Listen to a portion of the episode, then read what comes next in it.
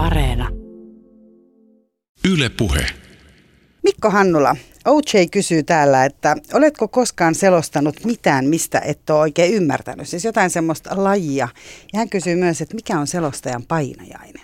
No ainakin tuohon ensimmäiseen kysymykseen on suht helppo vastata, sillä SM-viikoilla ensimmäisellä Tampereella 2016 seitsemän urheilumuodon viimeisimpänä mulle tarjottiin, kun muille ei kelvattu Pikashakin joukkuekisaa tehtäväksi televisioon. Ja siihen mun oli pakko sanoa, että voin sen tulkita tarvitsen asiantuntijan rinnalle ja joudun tekemään sen selostuksen vähän sillä tavalla niin kuin se olisi talk show, jota kuvitetaan Shakin pelulla.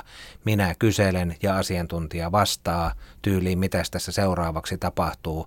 Ehkä siinä oli jotakin selostuksen yrityksen rippeitä, mutta mitä tulee sitten toiseen kysymykseen selostajan painajaisesta, niin siihen ehkä valitsisin sen näkökulman, että tekniikka pettää – ei saada yhteyksiä maailmalta Pasilaan eikä valtakunnan verkkoon. Peli on alkamassa, pitäisi keskittää ajatuksensa siihen, mitä sanoo, ketkä ottelevat, mitkä ovat viimeinen hetken tiedot, mutta jos kaikki energia menee siihen säätämiseen ja epävarmuuteen, saadaanko täältä mitään ylipäänsä lähtemään, niin se on ehkä se pahin painajaistilanne. Voi tietysti tulla jotain kamalampaakin pomminräjähdystä tai muuta vastaavaa, mutta noin normiarjessa tekniikan pettäminen on kovin painajainen. Onko se myös jotain sellaista, mistä sä olet jollain tavalla niin kuin vastuussa? Että siellä on kuitenkin niin kuin tekniikka erillään, mutta sä joudut kuitenkin huolehtimaan myös siitä.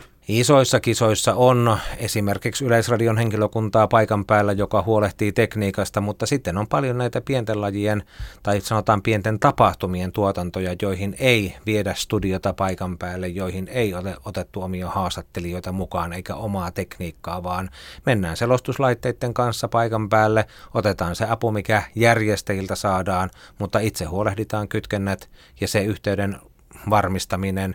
Ja sitten vielä tehdään ne toimitukselliset työt siinä sekä selostuspuolelle että uutispuolelle ja suomeksi ja joskus vähän ruotsiksi pikkusen televisioon ja sama, samalla tavalla radioonkin, että kyllä sitä tekniikkaakin nykyään joutuu, kun löysät on otettu pois myös itse hoitamaan että puuhaa piisaa. Kysyn vielä, että heräätkö sä, onko tämä se painajainen, että se tekniikka ei pelaa, niin onko tämä semmoinen, mihin sä aina välillä heräät hikisenä öisin, koska kaikilla meillä radiossa töitä tekevällä, niin, tekevillä, niin on semmoisia omia painajaisiamme. No ei oikeastaan niin kuin siihen liittyen, koska kuitenkin asioilla on tapana järjestyä ja sen paineen kanssa ja epävarmuuden kanssa, mikä suoriin lähetyksiin liittyy, sen kanssa on jo oppinut elämään, että kyllä ne sitten ne ää, unet ehkä liittyvät ihan muihin asioihin. Yle puheessa. Kysy mitä vaan. Oikein hyvää kesäkuista iltapäivää täältä Kysy mitä vaan lähetyksessä, missä mahdollisesti oli jo aika tuttu ääni, eli Mikko Hannula, toimittajakollega on tullut kertomaan tänne urheiluselostajan työstä. Mikkohan on tosiaan teille kuuntelijoille varmasti tuttu, paitsi Radio Suomen puolelta, niin myös täältä Yle Puheesta sä oot vetänyt täällä nyt varsinkin viime viikkoina olet vetänyt urheiluluuria ja, ja selostustoivekonserttia ja myös jääkiekkokierrosta. Eli, eli siinä mielessä... Ää, on tämmöinen Pohjolan uljas ääni jo täällä kuulunut. Mutta nyt sun ei tarvitse, Mikko, tässä ohjelmassa selostaa, vaan sä voit kertoa. Vaikka mä huomasin, että kun me aloitettiin ja otettiin näitä äänitsekkejä, niin sun lähti heti sellainen niin selostajamauha pyörimään. Heti alkoi tämä tietty. Onko se niin kuin sulle aika tyypillistä? Että onko se sellainen niin kuin tyypillisen tapa tarttua jotenkin sen selostamisen kautta? Että rupeat aina niin kuin selostaa kaikkea? No ehkä siinä on vinha perää, koska joskus siviilissäkin sanotaan, että sinähän puhut niin kuin urheiluselostaja. Ja ää, tietynlainen rutiini on tietysti tullut niihin työtilanteisiin, kun ää, on tarve käynnistää lähetys, pitää ohjelmaa yllä niin äh, kyllähän siinä jollain tavalla voi sanoa, että se puhegeneraattori käynnistyy.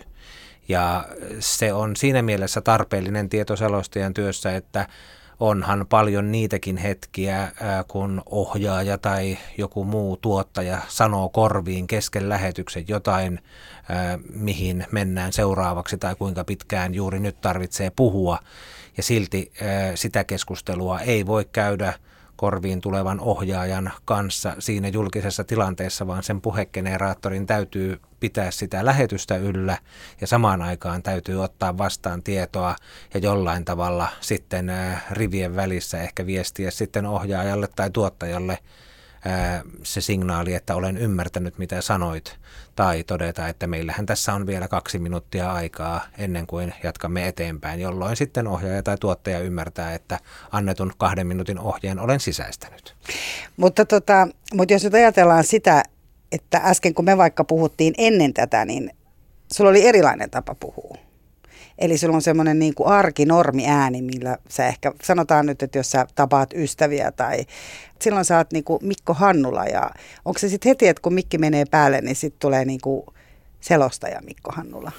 No varmaan näinkin. Tätä asiaa en ehkä ole miettinyt ihan tarkkaan itse, mutta, mutta kyllähän siinä niin kuin eroja on. Mutta toisaalta joskus tuntuu, että sitten kun vaikka siviiliasioissa on tarve ää, lyödä nyrkkiä vertauskuvannollisesti pöytään, niin ehkä sitä sitten paasaa vähän niin kuin urheiluselostaja niissä tilanteissa. Tota, mikä on semmoinen asia, mitä et haluaisi millään tavalla niin kuin selostaa? Jos ajatellaan nyt vaikka, että, että häät varmaan voisi niin kuin selostaa aika helpostikin. Entäs vaikka hautajaiset?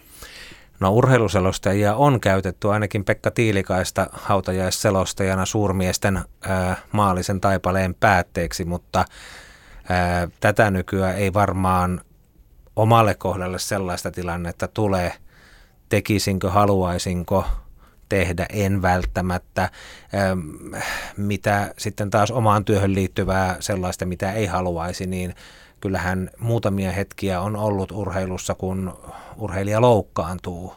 Muistan esimerkiksi Kitzbühelin alppihiihtokisoissa, jota pidetään aika vaarallisena, niin Scott McCartney oli yhdysvaltalainen alppihiihtäjä ja taitaa olla vieläkin, mutta sattui sellainen tilanne, että hänellä oli syntymäpäivä, kun alppihiidon maailmankappia laskettiin – ja sitten Kitzbühelissä 50 000 ihmistä, kun seuraa syöksylaskua, niin kisakuuluttaja oli virittänyt yleisön sillä tavalla, että kun Scott tulee maaliin syntymäpäivä sankarina, niin viimeisen hyppyrin aikana lauletaan Happy Birthday to You. Wow. Ja sitten siitä viimeistä hyppyristä, kun Scott McCartney lensi ja kaatui ja maaliviivan ylitti holtittomasti pyörien ja sätkien – ja sitten kansainvälisen signaalin ohjaajakin nopeasti laittoi laajan kuvan, ei näyttänyt lähikuvia ollenkaan loukkaantuneesta urheilijasta, niin niissä hetkissä suorassa lähetyksessä sitä aina miettii sitten, että miten tässä nyt sanat asetellaan, että jos nyt todetaan, että voi voi kävipä kamalasti, ja sitten hän siitä nopeasti kohta virkoakin, niin se ei ole hyvä ratkaisu. Sitten taas toisaalta, jos oikeasti on tilanne, että lähtee vaikka henki, mitä sitäkin on urheilussa ja alppihidossa tapahtunut, niin ei voi olla ollenkaan kepeä syntymäpäivästäkään huolimatta. Niin ne ovat semmoisia haastavia tilanteita, joissa sen äh, sekunnin murto-osan aikana pitää tehdä joku ratkaisu, että mihin suuntaan lähden tätä nyt vetämään. Ja kyllähän niitä vaikeita juttuja on ollut ja varmaan tulee jatkossakin kuulu urheiluun. Jotkut urheilumuodot ovat niin vaarallisia ja vauhdikkaita, että voi tapahtua melkein mitä tahansa. Mutta miten, miten sä tuon äsken edellä mainitun sit selostit? Tätä mä en muista. No en minäkään ihan tarkkaan muista itsekään, miten minä sen tein. Niin, mutta että kyllä, se tunne. Se, kyllä siinä täytyy jonkinlainen semmoinen kultainen keskitie ja neutraali ottaa, että, että tota, nyt emme tiedä, miten tässä kävi, mutta onpa dramaattista ja voi voi ja toivottavasti kaikki menee hyvin ja muistaakseni loppujen lopuksi kaikki meni sitten hyvin, mutta siinä hetkessä, kun vähän aikaa näytettiin maaliviivalla sätkivää urheilijaa, niin tuntui, että onkohan tässä nyt kyse, kyse siitä, että hän vetää henkosiaan viimeistä kertaa, mutta ei tainnut silloin niin käydä. Mä kuuntelin aika paljon noita sun selostus, selostuksiasi myös ja, ja, tota, ja esimerkiksi Kalle Palanderin lasku oli yksi sellainen, mitä, mitä mä kuuntelin ja se tuli tosi yllättäen, että hän voitti maailman mestaruuden ja sitten se sun adrenaliini nousi ihan valtavasti siinä, siinä sen kisan aikana, kun käytiin, käytiin niitä, niin miten, onko se semmoinen, että vaikka sä kuinka väsynyt, niin, niin sulla niin kuin, tulee sitten se adrenaliini siihen ja siihen niin kuin lähtee niin kuin mukaan? Ää, nuoruudessa kovana penkkiurheilijana tunne oli taatusti mukana ja, ja maailman loppu oli, kun Ruotsi kahdesti tasoitti neljään neljään MM-kiekossa 86 ja 91, tai kyllähän se oli täys tyrmäys, kun Juha Mieto koki sadasosa sekunnin tappio, vaikka sitten aikaa myöten se on ollut hänelle varmaan lottovoitto ja hänet muistetaan siitä ikuisesti. Ja keskisuomalaisena pikkupoikana Jypin peleissä ja kausikorttilaisina, niin äh, tunne oli niin vahva, että seuraavan päivän ja seuraavan illankin mieliala oli vielä kiinni siitä, mikä oli oman suosikkijoukkueen sen kertaisen pelin lopputulos. Mutta sitten kun tästä on tullut työ ja toisaalta kun on tullut ikää lisää, ja urheilukin on vähän sahannut omaa oksansa sillä, että tarjonta on lisääntynyt, arvokisojen tahti on tiivistynyt, uusia urheilumuotoja on tullut koko ajan lisää, äm, ottelumäärät ovat kasvaneet, kaikki joukkueet melkein pääsee pudotuspeleihin ja niin edelleen, niin ei se tunne ole ehkä enää ihan niin voimakas ja samanlainen. Mutta toisaalta sitten taas tähän työhön liittyy se, että eihän sitä nyt voi ihan neutraalisti vetää, koska puolet Suomen kansasta kuitenkin jännittää tiettyjä juttuja. Ja ohjaajista kokeneen Raimo Pilts yleensä aina sanoi ei ehkä minun aikana, koska en hänen alaisuudessaan tainnut keritä tehdä kuin yhden keilailulähetyksen, mutta hän yleensä siirsi selostajalle sanoilla näyttele, kun normiohjaaja sanoo ole hyvä tai anna mennä. Ja toteamuksessa näyttele on kuitenkin viisautta, koska yhdenlainen artistihan se selostajakin on, kun tunnelmat on syytä välittää sillä tavalla, että ne todellisuutta vastaavat ja vähän vielä lisää tunnetta tuovat niille, jotka siinä haluavat olla mukana. On tietysti edelleen sellaisiakin tapahtumia, jotka oikeasti itseä sykähdyttää, mutta ei ehkä niin voimakkaasti kuin silloin pikkupojan penkkiurheiluvuosien aikana. Ja mitä tulee sitten taas Palanderin yllätykselliseen maailmanmestaruuteen 20 yksi vuotta sitten. Sen olin miettinyt. Alppihiito oli sellainen urheilumuoto, jossa suomalaisten ei pitänyt ikinä pärjätä. Ei ollut mitään visiota siitä 70-luvulla myöskään, että Suomessa olisi järjestetty Alppihiidon maailmankapin kilpailuja, mikä nyt on vuosittain levillä toteutunut. Ja se, että niin kuin kuitenkin on Palanderin perhe, Poutiaisen perhe ja muutama muukin, jotka vievät suomalaiset huipulle myös Alppihiidossa, niin se oli kova juttu ja se rupesi oikeasti konkretisoitumaan silloin, kun ennen niitä maailmanmestaruuskilpailuja Palander laski neljä kertaa kymmenen joukkoon, että tästä saattaa sittenkin tulla se pronssimitali, vaikka se oli etukäteen täyttä utopiaa. Ja sitten oli ensimmäinen kierros, Palander laski seitsemänneksi ja tiedettiin, että käännetyssä järjestyksessä toisella kierroksella kun tullaan, niin kuusi on joka tapauksessa hänen jälkeensä vielä tulossa. Ja sen verran oli jo urheilutoimittajakokemusta ja arkistojen penkomiskokemustakin siihen mennessä, että ää, tiesin, että kun Palander nyt laskee, niin maaliin tulo hetkellä emme tiedä hänen lopullista sijoitustaan, koska avauskierroksen parhaat on vielä tulematta. Mutta jos käy niin, että tapahtuu nousu sieltä seitsemän, kolmanneksi tai ylemmäksi, niin sitä selostuspätkää kaivetaan vielä aika monta kertaa arkistosta. Ja silloin jos se kaivetaan arkistosta, siihen on syy ja se on se syy on se nousu mitaleille ja silloin se on ollut mitalisuoritus. Ja silloin siihen, jos hän ehjästi tulee alas ja menee kärkeen omalla vuorollaan, niin siihen täytyy ladata, koska jos sitä pätkää tarvitaan, sitä tarvitaan sen takia, että se on merkityksellinen. Ja että se olisi myös selostuksena merkityksellinen, siinä täytyy olla latinkia. Sitten olisi käynyt hassusti tavallaan, jos kaikki ne kuusi hänen maaliintulonsa jälkeen olisi olleet vielä nopeampia, ja hän olisi ollut kuin seitsemäs lopputuloksessa, mutta sitä pätkää ei olisi kukaan kaivannut arkistosta, vaikka se olisi ollut ylihehkutettu, niin se olisi hautautunut sinne. Mutta olisi ollut hullua sitten taas, jos olisin selostanut niin, että Palander sieltä tulee ja hyvin näyttää menevän, mutta eihän tässä nyt vielä pysty sanomaan, kun on kuusi kilpailijaa jäljellä, että aika sitten näyttää, mihinkä tämä hänen suorituksensa tänään riittää.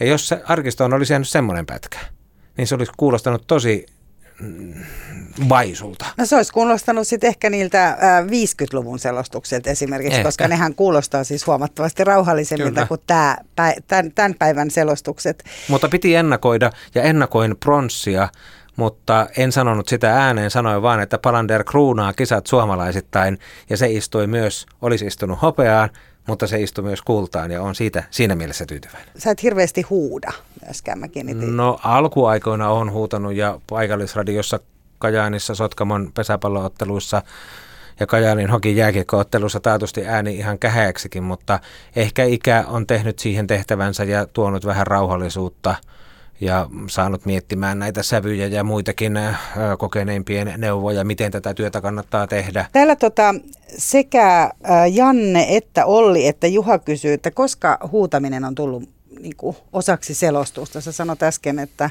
sä huusit nuorempana enemmän, kun taas nykyihmiselle tuntuu, että viime vuosina on huudettu paljon. Ää, ää, selostaminen mullistui 80-luvun puolivälin jälkeen ja 90-luvulla, kun kaupalliset radiot ää, tulivat yleisradion lähetysten rinnalle ja nimenomaan ää, selostaessaan niitä oman kaupungin, oman alueen joukkueen otteluja ää, selostajista, jotka valtakunnan verkossa yleensä ovat olleet neutraaleja, rauhallisia, tuli kuitenkin oman alueen ja oman joukkueen äänitorvia omalle kannattajakunnalle.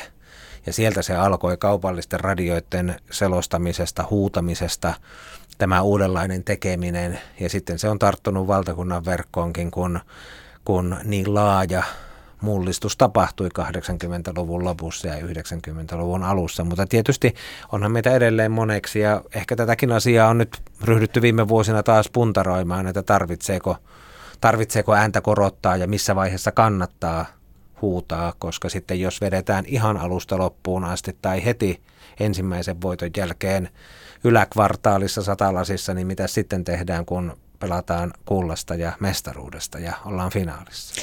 Mutta onko se siis se huutaminen, Mikko, sellainen, että... Öö että tavallaan se ei tule niinku luonnostaan. Et kun kuuntelin vaikka tosiaan, kun on kuunnellut noita, selostus, mara, tota, näitä selostustoivekonsertteja, joita muuten itse asiassa on kuuntelijoille voi kuunnella tuolta Yle Areenasta. Ne on tosi mielenkiintoisia, kun ihmiset kertoo siellä tarinoitaan ja miksi he haluavat tietyn selostuksen kuulla ja tosi monia erilaisia niin kuin, urheilutapahtumia. Et eikä ole pelkästään tosiaan voittoja, vaan on myös aika surullisiakin hetkiä siellä kuultu. Mutta että Mikko on näitä ollut hostaamassa, niin niin tota, äh, mikähän se mun kysymys nyt oli, kun mä rupesin tässä promoomaan niin, tätä eli tuleeko huutaminen luonnostaan vai? niin, että tavallaan se, että eikö se olekaan se tunne, koska mä kuuntelin, kun mä kuuntelin esimerkiksi Antti Kasvi oli voittamassa pronssimitalia, se oli samalla tavalla kuin Palander, niin sehän oli valtava asia, että Suomeen ylipäätään Uimissa. ointikisoissa mm. tulee jotain tälle vanhana kilpauimarina lämmitti mieltä.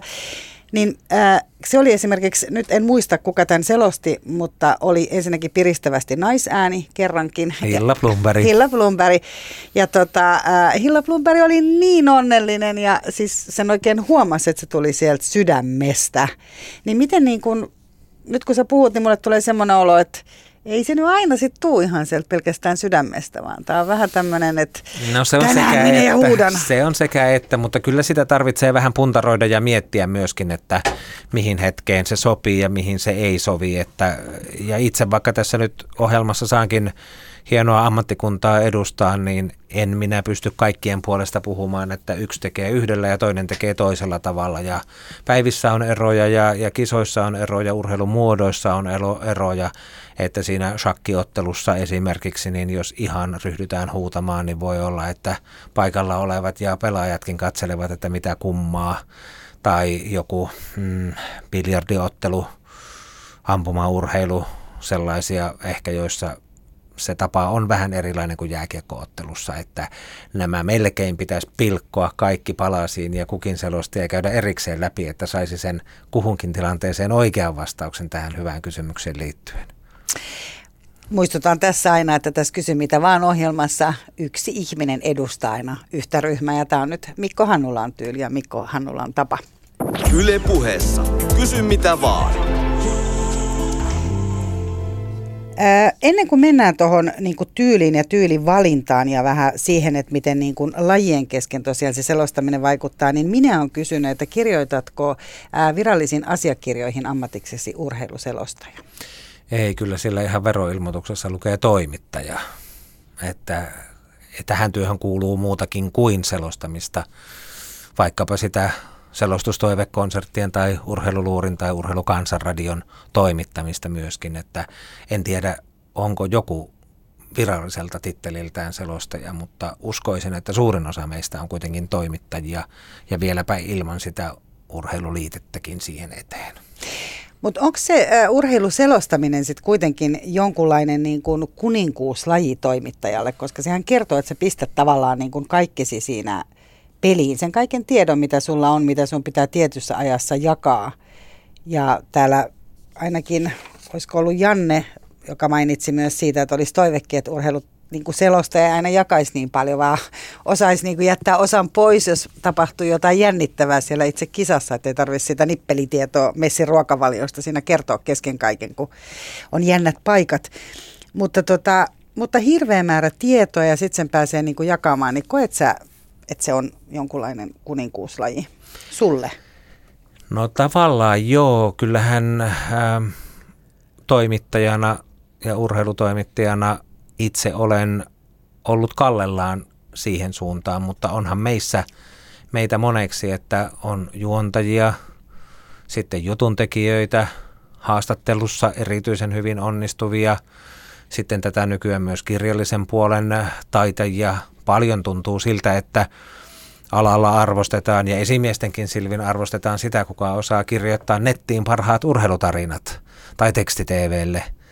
Ja joskus tuntuu, että kisastudiossa aloitukset ja lopetukset ja tauko-ohjelmat ja insertit ja studiovieraat ja heidän ympärillään tapahtuva toimittajatyö on se kaikkein arvokkain ja sitten taas kukaan ei puhu mitään suunnittelupalavereissa, kun ohjelman ajolistassa mennään toiseen erään ja kolmanteen erään, vaan kiirehditään sitten, että mitä tapahtuu sitten viimeisellä erätauolla, kuinka se rakennetaan tai miten lähetys päätetään, kun se tapahtuma on ohi. Mutta kyllähän tietysti meissä varmasti on sellaisia, jotka ovat sitä mieltä, että selostaminen on se kovin juttu. Ainakin se on ehkä tunti määrällisesti isoin asia, että jos vedetään jääkiekkopeli tai joku vastaava – muu ottelu, niin kyllähän se selostajan äänessäolo on siitä prosentuaalisesti aika iso, vaikka sitten taas suurempi porukka tekee sitä viiden minuutin aloitusta, kymmenen minuutin taukoa, toista kymmenen minuutin taukoa ja viiden minuutin lopetusta. Mutta kyllähän niin kuin meissä varmasti on sellaisia, jotka arvostavat tätä selostamista. Itse tykkään myöskin toimittamisesta, Joskus olen tykännyt haastattelemisesta, juttujenkin tekemisestä, mutta tätä nykyään niin minulle parhaiten sopii selostaminen ja vaikkapa tällaisten radiokokonaisuuksien hoitaminen, mitä nyt tässä viime vuosina on saanut tehdä. Ja aikanaan myös Pekka Tiilikainen sanoi joskus sen ehkä tähän voisi liittää vielä, kun radio oli se valtaväline 40-luku, 50-luku, 60-luku, ja sitten televisio teki tuloaan, niin ää, muistan, että Pekka Tiilikainen olisi joskus sanonut vielä radiosta ja korostanut sitä, että me radion selostajat, me olemme kuninkaita ja tuo televisio, se on vain ohimenevä ilmiö. Itse asiassa täällä onkin, ää, Pasi on kysynyt tässä, että on laittanut, että televisio vai radio, on ihan tällainen niin kuin yksinkertainen kysymys. Niin tämä on aika merkittävä asia, niihin tehdään erilaista selostusta. No joo, pitäisi ainakin olla niin ja se on yksi, toi on hyvä kysymys, koska koska ero unohtuu liian usein meiltä kaikilta, minulta ainakin. Minun omat juuret on siellä paikallisradioselostamisessa, ehkä huutamisessakin ja paljon puhumisessa, kun elettiin 90-lukua radiokajauksessa Kainuussa ja Sotkamon pesäpallobuumia ja vieraspelitkin kun selostettiin, niin silloin ei ainakaan kukaan nähnyt sitä, mitä kentällä tapahtui, koska kuulijat olivat siellä jossain Kainuussa ja Sotkamo pelasi sitten Hyvinkäällä, Loimalla, Imatralla tai Oulussa tai muualla. Sitten sitten jossain kotipeleissä saattoi olla taas ihmisillä radio mukana, napit korvissa ja pystyivät sitten katsomaan, että pitävätkö selostajan puheet paikkansa vai laskeeko luikuria, keksikö omiaan. Ähm, mutta sieltä radiosta tosiaan on helposti jäänyt ja itselläni varmasti hautaan asti kulkee mukana se paljon puhumisen selostustyyli, koska siihen aikanaan on nuorempana kasvanut. Mutta eihän televisiossa tar- tarvitsisi niin paljon puhua, voisi olla taukoja, voisi jättää tilaa sille, että kuva kertoo tai antaa äänimaailmassa sijaan niille yleisön huudoille tai tuomarin vihellyksille tai kommenteille.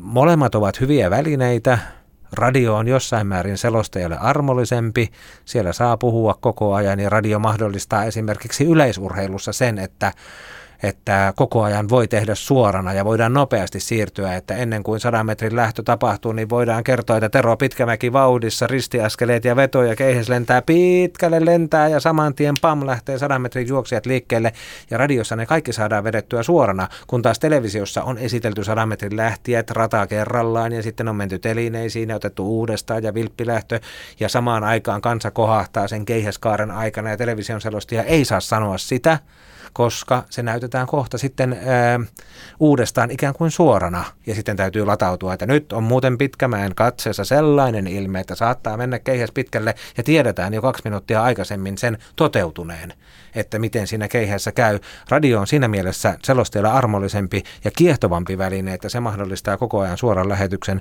Ja televisiossa täytyy pelata vähän ryhmäpeliä ja olla pilaamatta sitä jännitystä siihen keihäskaareen, joka kohta nähdään, vaikka se juuri sitten äsken onkin tapahtunut.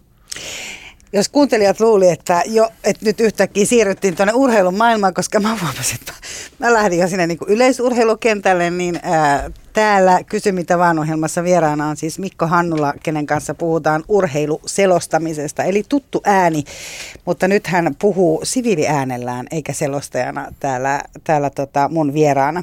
Mun nimi on Mira Selander, oikein hyvää iltapäivää. Yle puheessa. Kysy mitä vaan.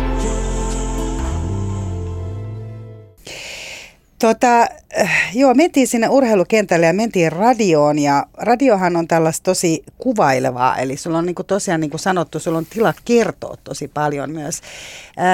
Mutta kun sä myös selostit vaikka, jos otetaan edelleen esiin tämä Kalle Palanderin lasku ja myös muita lajeja, niin ihan televisioonkin, niin sä käytät semmoista kieltä, missä, mikä on aika isänmaallista. Siellä on niin tämmöistä poh, niin kuin mä alussakin on, on niin kuin uljas Pohjola ja Pohjola ja, ja hyvin tällaista niin kuin, ollaan siellä niin kuin havumetsien katveessa ja lunta on maassa ja niin edespäin, mikä varmasti myös vaihtelee lajeittain. Mutta mistä sä oot ottanut tällaisen puhetyylin? Mitä, lueeko jotain Kalevalaa sitä ennen kuin sä ei, kyllä se varmasti tulee ihan sieltä lapsuusajan radion kuuntelusta ja selostusten C-kasetille nauhoittamisesta ja siitä, että on pienestä pojasta lähtien näitä muiden tekemiä ohjelmia saanut seurata ja tallentaa. Ja se tyyli, jonka ovat aikanaan Martti Jukola ja Pekka Tiilikainen ja Niilo Tarvajärvi ja Paavo Noponen ja kumppanit luoneet, niin kai se on sitten vaan jotenkin juurtunut sinne omaankin – ne samat kliseet, joita on silloin kuunneltu, ehkä vähän imitoitukin, niin ne jättävät sitten jälkensä ja ovat mukana vielä tässäkin päivässä, vaikka muuten asiat ja maailma ja tekemisen tapa ovat muuttuneet. Tota, kuka sun, onko nämä kaikki semmoisia sun guruja, joita sä oot, niinku, onko nämä sun selostajasankareita, ketä sä äsken mainitsit, vai onko vielä joku? No kyllähän tietysti niin kuin, äh, kaikilla tätä työtä tehneillä on hyvät puolensa ja hyvät hetkensä. Tietysti tätä nykyään, kun luetaan palautetta ja saadaan kritiikkiä, niin voi tietysti sanoa sen, että kyllähän minäkin hyvin tarkkana ja herkällä korvalla kuuntelin ja katselin lähetyksiä silloin pikkupoikana ja jos olisi ollut some ja netti ja chatti, niin olisin varmasti niin kuin tarttunut vähintään yhtä hanakasti selostajien virheisiin, mitä nykyään kuuntelijat ja katselijat tarttuvat meidän kaikkien tekemisiin, mutta silti aikakultaa muistot ja hyvät asiat jäävät mieleen ja on paljon hyviä selostajia sekä radiossa että televisiossa äsken mainittuja ja monia muita, mutta ehkä haluaisin nostaa Antero Viherkentän nimen esiin sillä tavalla – ihmisenä, joka tavallaan luo, huokui tekemisissään monenlaisia vaikutuksen tehneitä asioita. Esimerkiksi sen, että se lämpö, millä hän puhui urheilijoista ja tapa, joilla hän heitä haastatteluissa kohtasi, teki vaikutuksen. Ja toisaalta myös tykkäsin siitä, että viherkenttä oli monipuolinen selostustyössään ja urheilutoimittajana, että hänellä oli paljon sellaisia lentopallon, pesäpallon, suunnistuksen, ampumahiidon kaltaisia lajeja repertuaarissaan, että tällä alalla on pikkusen ehkä ollut myös sitä, että ei ole ihan kaikki eivät ole nauttineet sitä urheilun monipuolisesta ja monipuolisuudesta ja laaja-alaisuudesta, koska se on kuitenkin tämän työn paras puoli.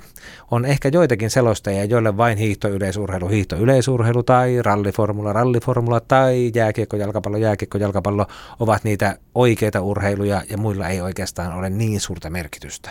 Mutta itse olen huomannut sen, että tämän työn paras puoli on se, että kun on saanut olla monessa mukana ja tuota, ö, oppia uutta, tykästyä eri urheilumuotoihin. Ei ole oikeastaan tullut vastaan semmoista urheilumuotoa, monenlaista olen saanut tehdä, mutta ei ole tullut sellaista vastaan, mikä niin kuin tuntuisi jotenkin kauhean oudolta ja aina on oppinut urheilumuoto kerrallaan, että kuka missäkin lajissa pärjää ja voittaa, niin se on aika kova jeppe ja se on jättänyt aika monta kovaa taakseen ja tehnyt aikamoisen työn vallatessaan sen ja sen urheilumuodon ykköspaikan. Ja Antero Viherkentän tekemisessä minusta oli paljon juuri sellaista, josta tavallaan on itsekin sitten jotakin ammentanut, mutta kunnia kaikille monille muillekin ja paikallisradiomaailmasta tietysti keskisuomalaisena Kari Tynin tekemiset sekä kaupallisella puolella että yleisradiossa myöskin tekivät 80-luvulla suuren vaikutuksen. Eli ainakin nyt nämä kaksi nimeä voisin tässä vielä erikseen mainita. Niin, siis onhan se niin, että kun sä rupeat kiinnostua jostain asiasta, niin sä menet siihen sä saat siitä enemmän tietoa oikeastaan niin kuin elämässä ylipäätään ja, ja sit rupeaa kiinnostaa ja kaivaa enemmän tietoa kanssa. Mutta mä tiedän, että sä oot siis selostanut yli 50 eri lajia, eli, eli tosiaan mi, niin kuin miten niistä ehtii saada tietoa. Sä lähdet johonkin tuollaiseen tilanteeseen, ää, joka on sulla aika vieras alun perin, niin jos sä selostat sitä shakkia, niin mistä sä sitä tietoa kaivat? No se on vähän samanlainen tilanne koe kouluaikana, tenttiopiskeluaikana, että tietää, että se koe eli selostus on tulossa ja sitten siihen on enempi tai vähempi aikaa valmistautua. Ja tapoja on tietysti monia.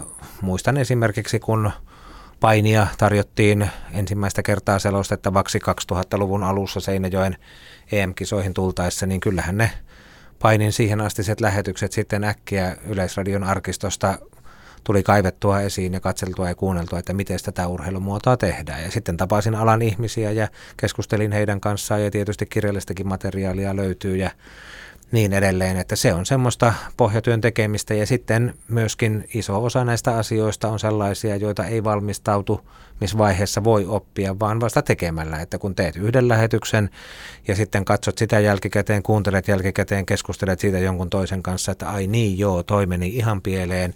Ja tuossa sanoin Länsi-Saksa, kun piti sanoa Itä-Saksa ja tuossa sanoin Slovakia, kun piti sanoa Slovenia, niin se vasta se, kun teet ja teet virheitä ja sitten niitä käyt läpi, niin sitten sen huomaa.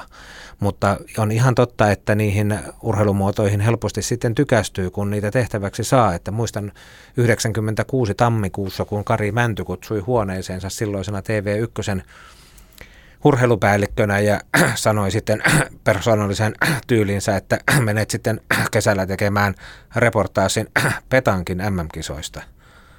Sitten mä ajattelin, että anteeksi, mikä laji? Että never heard ja mietin, että miksi en jäänyt Kainuuseen selostamaan Sotkamon pesäpallopelejä, että mikä ihme petankki. No sitten parin sekunnin jälkeen mieleen tuli se, että no tämä on jotain eksoottista, tämä on varmaan jossain tosi kaukana, että ehkä tässä on puolensa. Ja sitten päällikkö jatkoi, että ne kisat on Porissa ja sitä paitsi ne on naisten kisat. Eli naisten maailmanmestaruuskisat Petankissa oli Porin Isomäen jäähallissa heinäkuussa 1996 tulossa. Ja sitten ajattelin, että hoho, ja mitenköhän tästä selvitään. Mutta sitten ruvettiin perehtymään lajiin ja se oli osittain selostuksen lisäksi myöskin dokumenttia Suomen kahdesta naisjoukkueesta matkalla niihin kisoihin. Käytiin katsomassa heidän harjoittelua, valmistautumistaan, opeteltiin samalla sääntöjä, vähän itsekin pelattiin. Ja sitten kun päästiin heinäkuuhun ja loppujen lopuksi, kun Suomen pelien perään vielä seurattiin finaalia Espanja-Ranska, jossa hoikat, sirot, ranskattareet saivat vastaan vähän tukevammat ja vanhemmat Espanjan mammat. Ja kun toinen johti ja toinen johti ja kilkattiin palloa pois ja aina vaan meni jännemmäksi ja jännemmäksi ja lopulta sitten ennakkosuosikkina peliin lähtenyt Ranska hävisikin maailmanmestaruuden espanjalaisille, niin se on yksi niistä hienoimmista urheilutapahtumista, mitä minä olen koskaan saanut selostaa. Ja niiden kisojen jälkeen piti ostaa petankikuulat itsellekin ja aina kesäisin opiskelukavereiden kanssa silloin tällöin myös vieläkin pelataan. Tästä tuli muuten ihan onnea niille Espanjan mammoille, joten näin kuvasit. Äh, mulla on erilainen käsitys myös espanjalaisista naisista. Että Siinä niin ranska, ero ranskalaiset, oli ranskalaiset nousi tässä. Mutta tällaisetkin asiat, voitko sä sanoa tällaisia asioita siellä selostamisessa, että täältä tulee niinku, varsinkin näinä aikoina, että täältä tulee niinku Siro Ranskataria. Ja, niinku... En voinut silloin sanoa, mutta sanon sen nyt jälkikäteen. Kyllä kyseessä oli, sanotaanko nyt varmaankin siinä selostuksessa, ää, kokeneemmat espanjalaiset ja vähän nuoremmat ranskalaiset. Tota, äh, joo, mä jäin, mä jäin nyt tähän, tähän kiinni. Sä tähän. yli Koke, mä, en, mä en selvästi pääse. Sen takia mä otan tähän nyt Siirin kysymyksen, joka kysyy, että miksi on niin vähän naisselostajia? Hyvä kysymys, mutta toisaalta ehkä tässä nyt vähän myös unohdetaan se, että kyllä heitä on ja on ollut. Voi olla, että kun tämä urheilun tarjonta on tosiaan kasvanut niin suureksi ja lähetysten määrä ja lajien määrä ja arvokisojen tahti on tiivistynyt ja kasvanut, niin miehiä on tullut lisää ja naiset eivät sieltä niin helposti erotu, mutta kyllähän meillä Hilla Blumberin lisäksi Niina Vanhatalo on selostunut jo vuosikaudet radioon ja televisioon. Anulisa Uotilakin siirtyi asiantuntijan tehtävistä yksin taitoluistelua selostamaan. Voimistelulajeissa Marika Aho on tehnyt pitkään työtä Yleisradiossa ja siinä on ollut hänellä myöskin asiantuntijat välillä selostamassa rinnallaan. Uimahypyissä on ollut naisselostajia mukana myös ja toimituksiin on tullut paljon naisia. Tätä nykyään melkein tuntuu siltä, että Ylänkin urheiluun todennäköisemmin nimitetään toimittajan vakanssille nainen kuin mies. Ja jos pannaan luokakuvaa tämänhetkisistä henkilökunnasta, niin kyllähän siellä melkein puolet on naisia, mutta miksi he eivät selosta, vaan toimittavat, juontavat, haastattelevat, tekevät juttuja, nettiä. Se on kysymys, joka pitää esittää ehkä heille itselleen tai heidän esimiehilleen.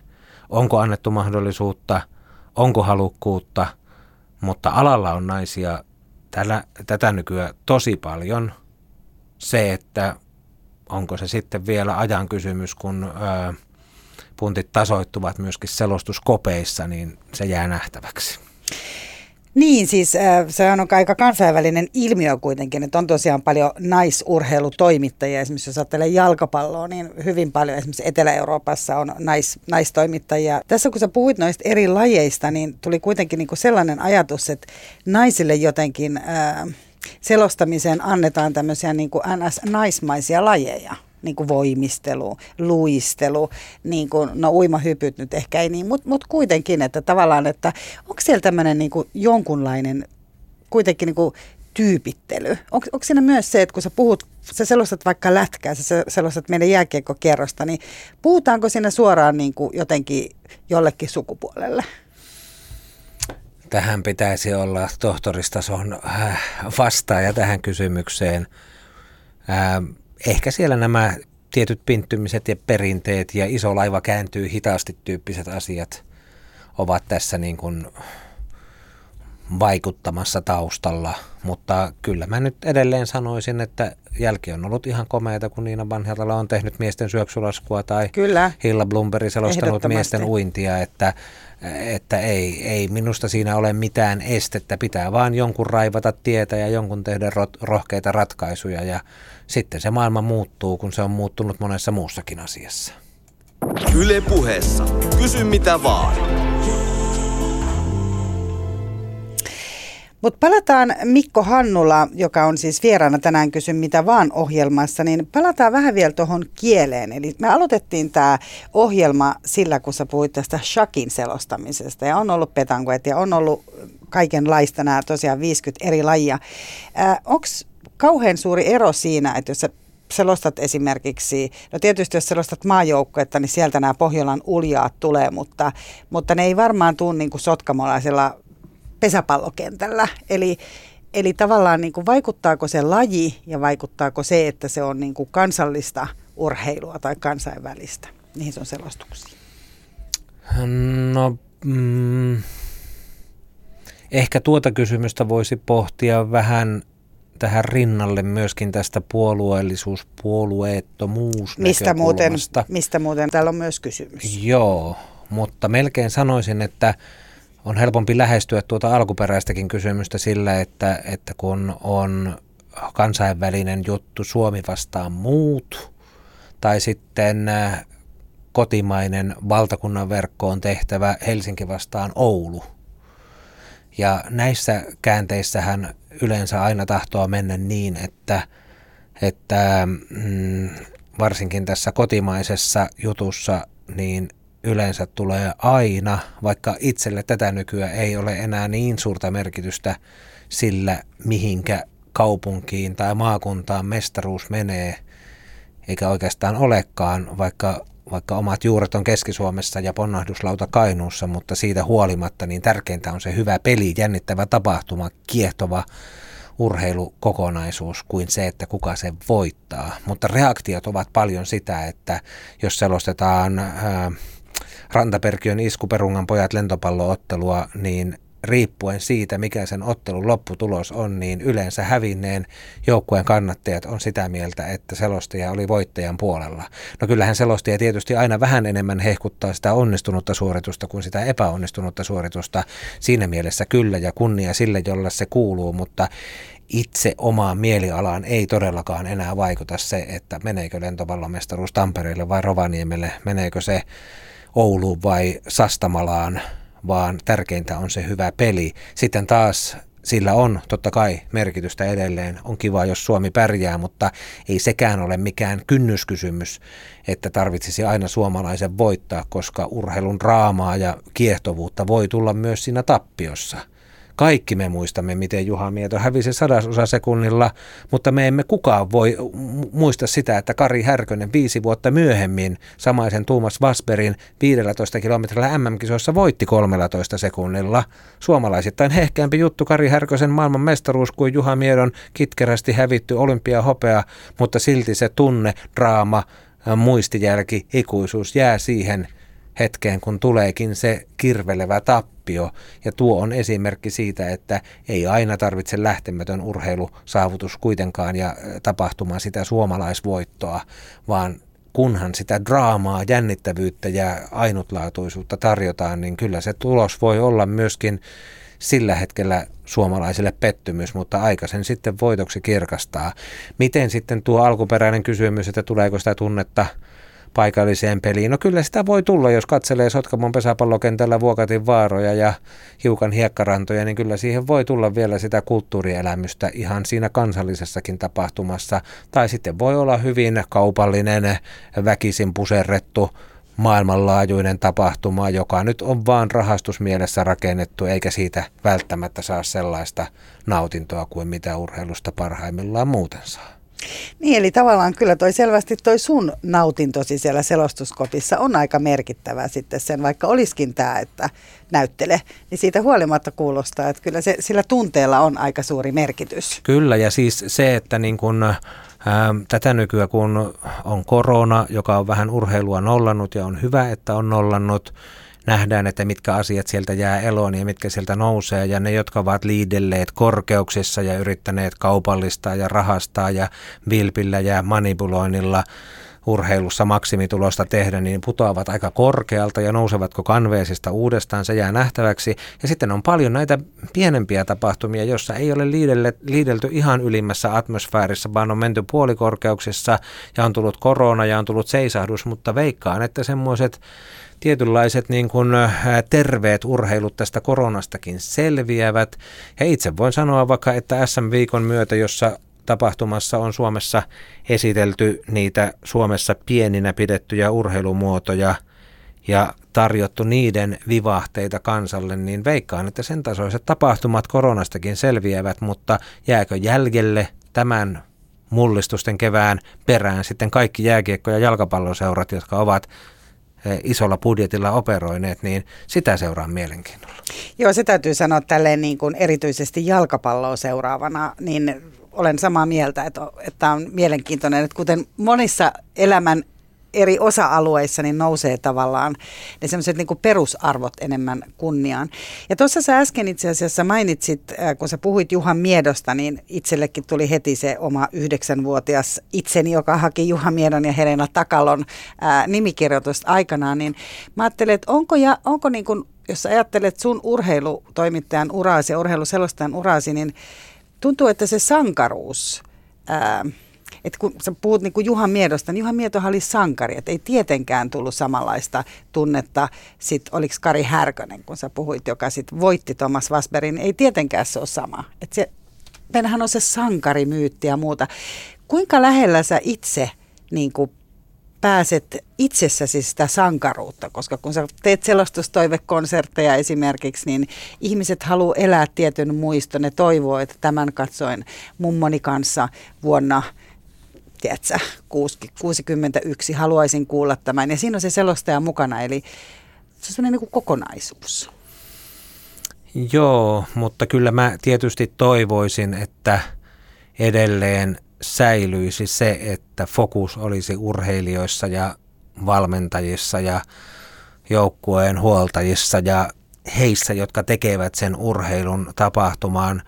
Tähän melkein tekisi mieli sanoa, että 90-luvulla ja 2000-luvulla Suomeen pesiytyi tiettyihin piireihin ja sieltä ikään kuin versoen sellainen jonkinlainen minusta ihan tarpeeton juttu siitä, että urheilutoimittajat ja toimitukset, tietyt piirit ryhtyivät niin kuin tekemään juttuja siitä, että miten se urheiluselostaja nyt selviytyy tästä tapahtumasta ja miten se urheilutoimittaja nyt klaarasi nämä kisat ja kuka klaarasi parhaiten ja kuka on ykkönen ja kuka on kymmenes ja kuka ei ollenkaan kuuluisi näihin hommiin. Niin hänestä tuli se, se niin kuin tähti. Ja minusta se oli niin kuin täydellisen niin kuin väärä valinta lähestyä näitä juttuja, koska siinä helposti sitten jäävät urheilijat, joukkueet, valmentajat sivurooliin. Ja kuitenkin kai kyse on urheilutoimituksesta ja urheilutoimittamisesta, eikä urheilutoimittajien toimittamisesta tai urheiluselostajien kilpailuista. Ja tämä heijastuu tähänkin päivään edelleen tämä, että tällainen juttu meillä pyörii ja rankataan ää, urheilun välittäjiä toimittajina tai selostajina tai haastattelijoina tai jutuntekijöinä pannaan järjestykseen ja sitten unohdetaan ne urheilijat, joiden pitäisi kuitenkin olla se pääjuttu tässä edelleen, joihin pitäisi se huomio kohdistaa ja joille se mm, media-aika myös suoda, koska jos me halutaan, että me jotenkin niin kuin urheilussa vielä pärjätään Suomi arvokisoissa tai urheilussa ylipäänsä, niin kyllä meidän täytyy pitää huoli ja nostaa esille urheilijat eikä urheilutoimittajat. Tämä on se asia, mistä mä en ole kyllä vielä tänäkään päivänä päässyt jyvälle, että minkä ihmeen takia tietyt piirit lähtivät tätä asiaa nostamaan. Kuka sitä lähti nostamaan? No varmasti alan ihmiset tietää, että kyllähän se tietyistä kirjoittavista piireistä tämä juttu on lähtenyt ja Ehkä se on vähän laantunut sitten, mutta toisaalta levittänyt lonkeronsa semmoisiksi, että edelleen nähdään listauksia siitä, että kuka on paras selostaja ja kuka on paras toimittaja ja kuka selosti huonosti. Eihän poliittiset toimittajatkaan, eihän Tarmo Ropponen tee pakinaa siitä, että Unto Hämäläinen nyt epäonnistui tuossa eduskuntaraportissaan tai päinvastoin, että kyllä Tarmo Ropponen oli tosi surkea siellä kisastudiossa ja sitten unohdetaan Paavo Lipponen ja Esko Aho ja Anneli Jäätteenmäki kokonaan. Et musta tämä on ollut täysin käsittämätön juttu. Mikä on muuten ollut sun sijoitus näillä listoilla? Et puhuuko tämä nyt katkeruuden ääni vai? Ei, ei, ei, ei niinkään. On tullut, on tullut niin kuin yllättäviäkin huomioita ja tämmöisiä, niin kuin, tämmöisiä tota, ää, mainintoja, mutta se ei ole se pointti. Vaan musta on sitten niin kuin hassua se, että urheilijoista ei enää tehdä juttuja, vaan tehdään urheilutoimittajat tekee juttuja urheilutoimittajista. Kansa saa kritisoida ja kansa voi nostaa ja urheilijatkin voi sanoa urheilutoimittajista mielipiteensä, mutta se, että toimittajat toimittajista, niin musta se on käsittämätöntä. Ja täällä tosiaan, kuten kuuntelijat nyt kuulevat, niin on kaksi toimittajaa yhtä aikaa studiossa puhumassa toimittajan Tämäkin työstä. on vähän kyseenalaista. puhumassa toimittajan työstä, mikä on aina tietysti hyvä asia. Mutta on tietysti siinä mielessä tälle on paikkansa, että tähän on ohjelma, missä me haastattelemme tai käydään läpi myös eri ammatteja. Selostaja on aika isossa roolissa.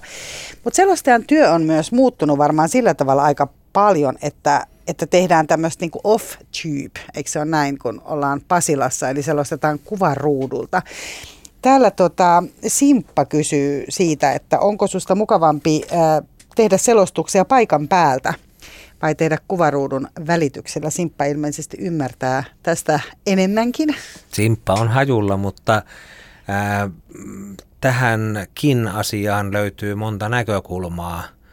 Jos nyt ajatellaan vaikka mäkihyppyä, jota olen tässä viimeisenä talvina tehnyt ja olisikin käsky, että lähdepäs nyt Engelbergiin, jossa on lauantaina ja sunnuntaina mäkihypyn maailmankapin kisa – ja sitten pakataan laukut ja valmistellaan reissua ja tehdään työtä ja nähdään vaivaa sen retken onnistumiseen ja lennetään viimeistään torstai-iltana tai perjantai-aamuna paikan päälle ja hankkiudutaan sitten alppiteitä pitkin sinne jonnekin kohteeseen ja majoitutaan ja sitten mennään sinne selostuskoppiin katsomaan niitä kytkentöjä ja sitä, että saadaanko se äänilinja kuntoon. Ja sitten alkaa tuuli tuivertaan ja perjantain karsintakilpailu se perutaan, lauantain kisaa ei voida hypätä ja sunnuntainakaan ei onnistu. Ja todetaan, että olinpa täällä – mutta ei tullut mitään lähetystä ja lähdenpä sitten maanantaina takaisin, niin on aika turha reissu. Tosin tällaista hän ei aina tapahdu, mutta jos niin kävisi ja paikan päällä olisi, niin siinä menisi yksi viikko elämästä siihen, että kävinpä siellä, mutta ei siellä oikein mitään pystynyt tekemään. Ja sitten jos tämä sama taas toteutuu Pasilassa niin, että perjantai-iltana on karsintakisa, lauantaina päiväkisa, sunnuntaina päiväkisa, ja jos ne perutaan, niin siitä huolimatta niin kun on saanut nukkua omassa kotona ja syödä puuroa aamulla ja lukea lehden ennen töihin menoa, ihan normaalisti, niin voi olla, että joskus siunaa sitä, että ei ollutkaan edes lähdössä sinne paikan päälle. No, tietysti paikan päällä olemisesta on paljon hyötyä, tapaa ihmisiä, voi käydä katsomassa kisapaikkoja ihan konkreettisesti, aistia ilmapiiriä ja tutkiskella vaikka lumen laatua ja myöskin kerätä sellaista tietoa tai vaikka taustamateriaalia tai haastatteluja niiltä urheilijoilta, jotka siellä ovat sitten paikan päällä, mitä ei taas Pasilasta käsin pysty tekemään. Kumpi on parempi? No, sanoisin näin, että jos on isot kisat ja paljon lähetyksiä, vaikka Alppihiidon maailmanmestaruuskisat tai lentopallon EM-kisat tai olympialaiset, niin kyllä silloin on jossain määrin hyvä olla siellä paikan päällä kun sitä tarjontaa on niin paljon, että pari välijäänyttä päivääkään ei sitä reissua ihan kokonaan nollaa. Mutta sitten taas, jos on yksi yksittäinen, joka on jonkun kaukana, jonkun serpenttiini alpitien päässä ja käydään tekemässä se ja tullaan pois ja siihen menee tosiaan päivätolkulla aikaa matkajärjestelyinen kaikkineen, niin se ei ole tätä nykyään välttämätöntä.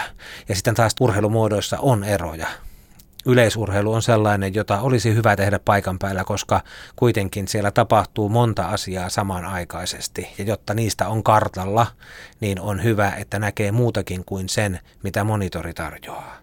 Mutta sitten taas alppihiihto esimerkiksi tai taitoluistelu ovat sellaisia, jossa kuvaruudussa on aina yksi suorittaja kerrallaan alusta loppuun asti ja sitten tulee seuraava ja se kuvaruutu melkein välittää sen koko tapahtuman sellaisenaan, eikä siellä kuvaruudun ulkopuolella. No hidastusten aikana voi tulla katsomossa tappelu tai joku löydä tuomaria päähän, kun näytetään kohokohtia juuri päättyneestä suorituksesta, mutta se on aika harvinaista se.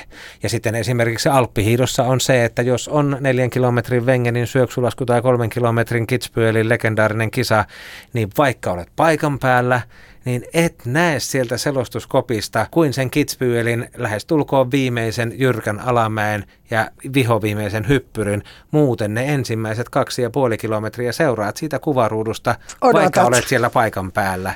Eli se on samaa kuvaruudun tuijottamista ja selostamista kuin mitä se olisi Pasilassa.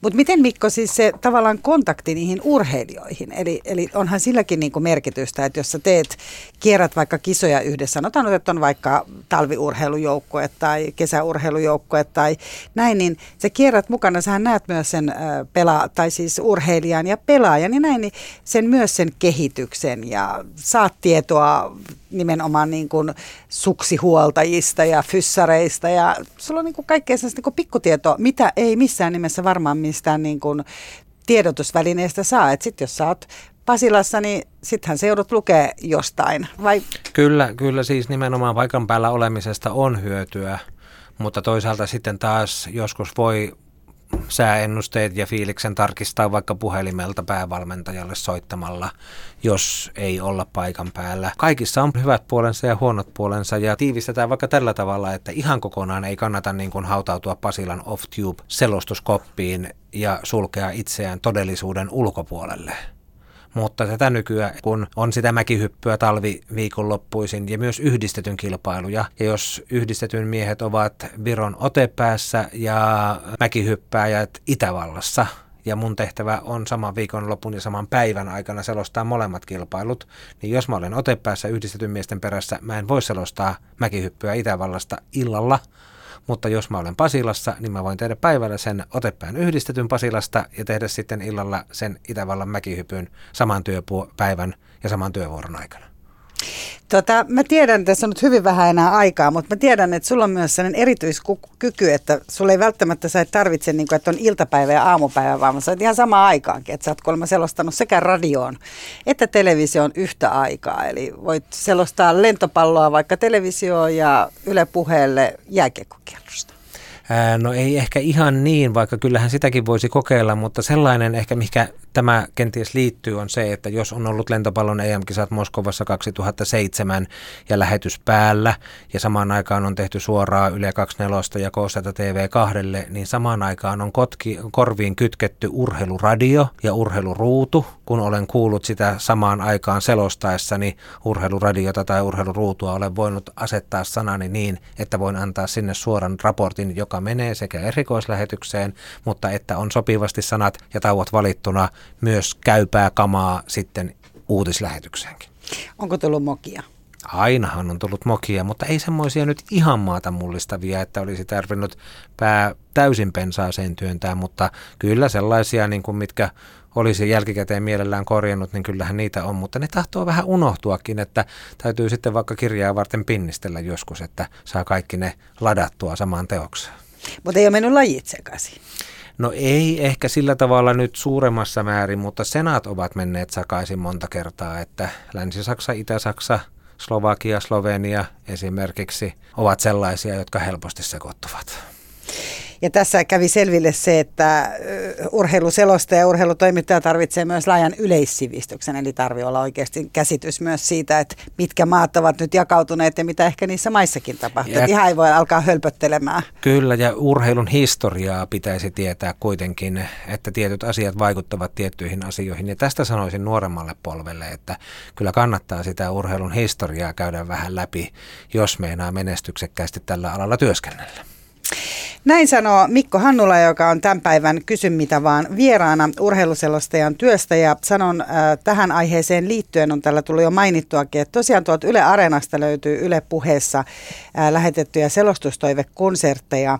Tämän selostuksen haluaisin kuulla. Ja nyt kun on tosiaan ollut aika tämmöistä niin kuin ei-urheilupainotteista tai ei-kilpaurheilun mahtavia hetkiä painotteista elämää tässä koronan aikaan, niin sitä voi nyt vaikka sitten kuunnella niin sanotusti etkoina, kun taas urheilukilpailut alkaa. Eli, eli suuria tunteita ja mahtavia tarinoita suosittelen lämpimästi kuuntelemaan. Ja Areenasta löytyy myös Mikon urheiluluuri-ohjelma, joka tuli täällä meillä nyt toukokuussa.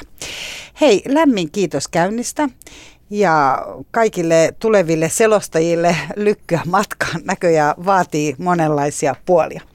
Mira Selander sanoo lämpimästi kiitoksia ja me tavataan taas viikon päästä sitten. Moikka! Yle puheessa. Kysy mitä vaan.